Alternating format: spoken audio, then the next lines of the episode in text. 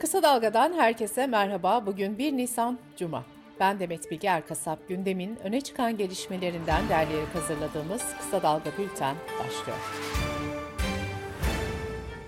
Cumhurbaşkanı Erdoğan, Özbekistan ziyareti sonrası açıklamalarda bulundu.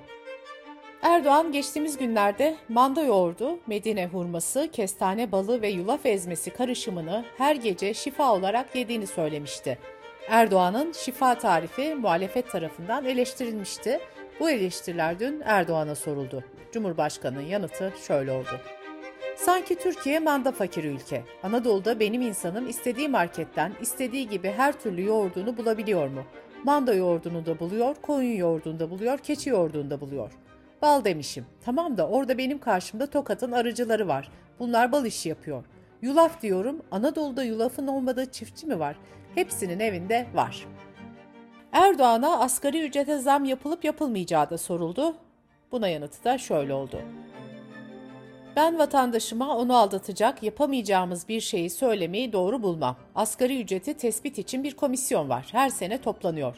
Dolayısıyla bunun vakti aralıktır. Vakti geldiğinde konuşurlar, adımı atarız. Saadet Partisi Genel Başkanı Temel Karamollaoğlu geçenlerde katıldığı bir programda merhum Erbakan yaşasaydı CHP'nin yanında yer alırdı demişti. Erdoğan'ın Temel Karamollaoğlu'nun bu açıklamasına tepkisi de şöyle oldu. Temel Bey'in ebedi alemden hocamla böyle bir irtibatı nasıl kurduğunu anlamakta zorlanıyorum. Haddine mi senin? Tereciye tere satmasınlar. Erdoğan'ın asgari ücretle ilgili açıklamasından sonra Çalışma ve Sosyal Güvenlik Bakanı Vedat Bilgin'den de şu açıklama geldi. Net zam yapıldı. Gündemimizde böyle bir şey yok. Temmuz ayı geldiğinde hem kamu personelimizle hem işçilerimizle yaptığımız toplu sözleşmede enflasyon farkını vereceğiz. Birbirine karıştırmamak lazım. Asgari ücrete zam umudu Cumhurbaşkanı Erdoğan'ın bir hafta önceki sözleriyle gündeme gelmişti. Erdoğan şöyle demişti. Yıl ortasında gerektiğinde biz vatandaşımızdan, hele hele işçimizden böyle bir şeyi esirgemeyiz. CHP Genel Başkanı Kemal Kılıçdaroğlu Manisa'da yaptığı konuşmada sandığın vatandaşın önüne geleceğini belirterek şöyle dedi. Sandığa giderken elinizi vicdanınıza koyun ve oyunuzu öyle kullanın. Bu ülkenin işsizlik, zam, pahalılık, kadına şiddet sorunu olmamalı. 5 yılda Türkiye'nin kaderini değiştireceğiz. Hangi partiden olursa olsun insanımız rahat nefes alacak. İyi ki Millet İttifakı kuruldu diyecekler. HDP milletvekilleri asgari ücretin 3 ayda bir belirlenmesi için kanun teklifi verdi. Cumhurbaşkanı Erdoğan'ın maşallah diyerek açıkladığı %50 zamlı asgari ücretin 40 gün dayanmadığını belirten HDP eş genel başkan yardımcısı Garo Paylan, bir evde asgari ücretli 4 kişi çalışırsa ancak yoksulluk sınırına ulaşıldığını belirtti. Emniyet Genel Müdürlüğü tarafından 81 ilin emniyetine gönderilen yazıda 12-24 çalışma sisteminin personelin motivasyonu ve verimliliğini düşürdüğü ifade edildi. Yazıya göre polisler bundan sonra 8-24 ve 12-36 çalışma sisteminde görev yapacak. Polislerin sorunlarını önceki gün grup toplantısında aktaran İyi Parti lideri Meral Akşener, düzenlemenin ardından Twitter'da "Ha şöyle yola gelin. 3600 ek gösterge içinde benzer adımlarınızı bekliyorum." dedi. Altı Muhalefet Partisi güçlendirilmiş parlamenter sisteme dair detayları anlattıkları mutabakat metnini imzalamıştı. İçişleri Bakanı Süleyman Soylu ise CHP Genel Başkanı Kemal Kılıçdaroğlu'na hitaben hepinizin tutanak altına almaya çalıştığı bildiriyi hangi büyükelçiliğe düzelttirmeye gönderdin diye sormuştu. Bakan Soylu dün Ankara'da katıldığı programda iddiasını sürdürdü. Bir şifre daha verdiğini söyleyen Soylu şöyle devam etti. İşin muhatabı çıkacak, bunun cevabını verecek. Aslı vatana ihanettir. Mutabakat metni oluşturduğunuz sürece yanınızdaki bir büyükelçiyi Avrupa Birliği Büyükelçisine redakte ettiremezsiniz.'' Soylu'nun bu iddiasına CHP Grup Başkan Vekili Engin Özkoç'tan yanıt geldi. Özkoç şöyle dedi. Elinde ne kadar bilgi ve belge varsa ortaya çıkar. Türkiye İçişleri Bakanlığı hiç bu kadar itibarsız ve çapsız bir kişi tarafından yönetilmedi. İçişleri Bakanlığı'nın bu kadar itibarsız hale getirilmesine, bu kadar saygınlığının kaybolmasına gönlümüz razı olmuyor. Milli Eğitim Bakanlığı'nın hazırladığı rapor, Türkiye'de bulunan okul çağındaki Suriyeli çocukların yaklaşık üçte birinin okul yüzü görmediğini ortaya koydu. Deutsche Welle Türkçe'den Ali Can Uludağ'ın haberine göre eğitim çağında bulunan 1 milyon 124 bin Suriyeli çocuğun ancak %65'i yani 730 bini okula giderken %35'i eğitim görmüyor. Okula gidemeyen Suriyeli çocuk sayısı 393.547 olarak kayıtlara geçti. Göç İdaresi'nin 2022 verilerine göre Türkiye'de 3 milyon 754 bin 591 geçici koruma kapsamında Suriyeli bulunuyor. Eski HDP sözcüsü Ayhan Bilge'nin partisinden istifa etmesinin ardından öncülüğünü yaptığı Sessizlerin Sesi hareketi partileşti. Eski bakanlardan Müslüm Doğan, Türkiye'nin Sesi Partisi'nin kuruluş dilekçesini İçişleri Bakanlığı'na teslim etti. Partinin logosu ise koyu mavi zemin üzerinde ağzında zeytin dalı taşıyan beyaz güvercin oldu. Meteoroloji Genel Müdürlüğü Kuzey Afrika'dan gelen çöl tozlarının Türkiye'ye girdiğini açıkladı. Çöl tozları İç Anadolu, Batı Karadeniz ve Ege'nin iç kesimlerinde daha yoğun etkili olacak. Türk Toraks Derneği Başkan Yardımcısı Profesör Doktor Hasan Bayram'ın uyarıları şöyle. Tozun yoğun olduğu dönemlerde ölümlerde artış olduğunu gözlemledik. Çalışmalar çöl tozlarının içinde çeşitli bakterilerin, mantarların ve çeşitli virüslerin olabileceğini gösteriyor. Yaşlı olan olmayan herkesin iç ortamda kalmasını öneriyoruz. Evlerde de pencereleri ve kapıları sıkı sıkı kapatalım. Çok ince zerrecikler evin içerisine kadar girebilir. Baş ağrısı, nezle gibi benzeri şikayetler boğaz ağrısına yol açabilir. Astım, kuah gibi özellikle nefes darlığı ile ilgili hastalığı olanlar, kalp hastalığı olanlar risk altında. Sırada ekonomi haberleri var. Ramazan öncesi şeker ve kırmızı ete zam geldi. Türk Şeker, şeker fiyatına %31 zam yaptığını açıkladı. Şeker fiyatına güncelleme başlığıyla yayımlanan zamla birlikte şekerin 5.96 lira olan kilogram fiyatı 7.80 liraya yükseldi.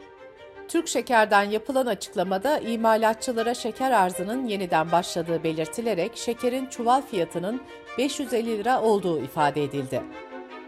Kırmızı ete de %10 zam geldi. Dana karkasın toptan kilo fiyatı 5 lira arttı.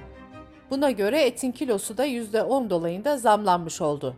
Perakendeden sonra toptan satışlarda da kırmızı et fiyatlarının 3 haneli rakamları göreceği ifade edildi. Bankacılık Düzenleme ve Denetleme Kurumu'nun sorunlu kredileri takibe atma süresi esnekliğinin uygulamadan kalkmasıyla birlikte Ocak'ta bireysel kredi ve kart borcundan takibe düşenlerin sayısı 3'e katlandı. Geçen yıl Ocak'ta 73 bin kişi kart ve kredi borcundan takibe düşerken bu yıl bu sayı 222 bine çıktı. Türkiye İstatistik Kurumu Şubat ayına ilişkin dış ticaret istatistiklerini yayınladı. Buna göre Şubat ayında dış ticaret açığı geçen yılın aynı ayına göre %135.5 artışla 7.88 milyar dolara çıktı. 2 aylık dış ticaret açığı da %183.3 artışla 18.2 milyar dolar oldu. Şubat ayında kiralanan konut sayısının toplam kiralık ilan sayısına oranı hem ülke genelinde hem de İstanbul, İzmir ve Ankara'da arttı.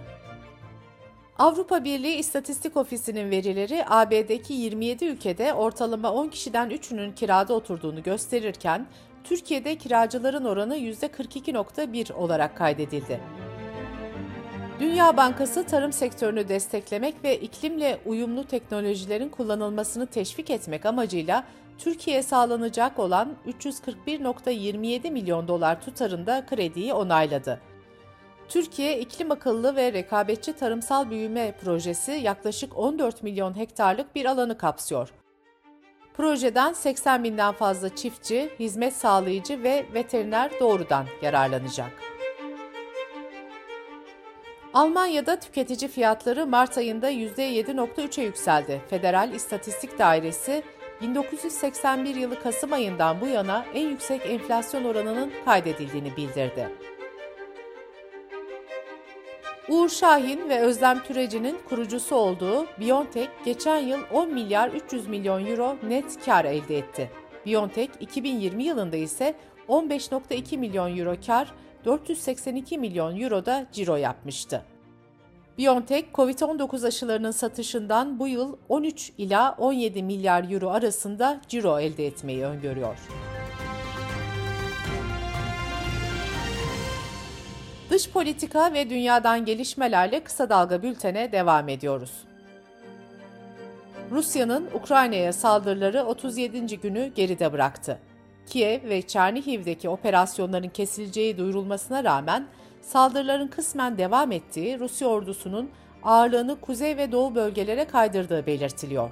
Pentagon ise Rus askerlerinin bir kısmının Belarus sınırına ilerlediğini açıkladı.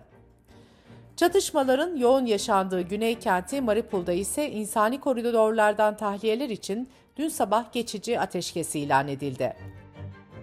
Ukrayna Devlet Başkanı Zelenski devam eden müzakerelere ilişkin şöyle dedi. Evet, devam eden bir müzakere süreci var ancak bunlar halen boş sözler. Donbas'ta yeni saldırılar için Rus birliklerinin biriktiğini görüyoruz ve bunun için hazırlanıyoruz. Kimseye inanmıyoruz, topraklarımızın her bir karışı için, halkımızın her biri için savaşacağız. Dışişleri Bakanı Mevlüt Çavuşoğlu, İstanbul'da devam edecek görüşmelere ilişkin değerlendirmelerde bulundu. Bakan Çavuşoğlu şöyle dedi. Ukrayna tarafsız politikaya hazır, güvence istiyor ama her şey bitmedi. Bazı konularda ortak anlayışa varıldı. Ukrayna ve Rusya Dışişleri Bakanlarının bir araya gelmesi için çabalıyoruz. İki taraf da hazır olunca gelmek istediklerini söyledi. Kesin bir tarih vermek mümkün değil. Putin Türkiye'ye gelecek, yüksek düzeyli işbirliği toplantısı yapılacak. Beyaz Saray'dan yapılan açıklamada Putin'in danışmanları tarafından kandırıldığı öne sürülerek şöyle denildi. Bu durum Putin ile askerler arasında sürekli bir gerginlik yaratıyor. Putin'in savaşı Rusya'yı uzun vadede zayıflatan ve dünya sahnesinde giderek yalnızlaştıran stratejik bir hataydı.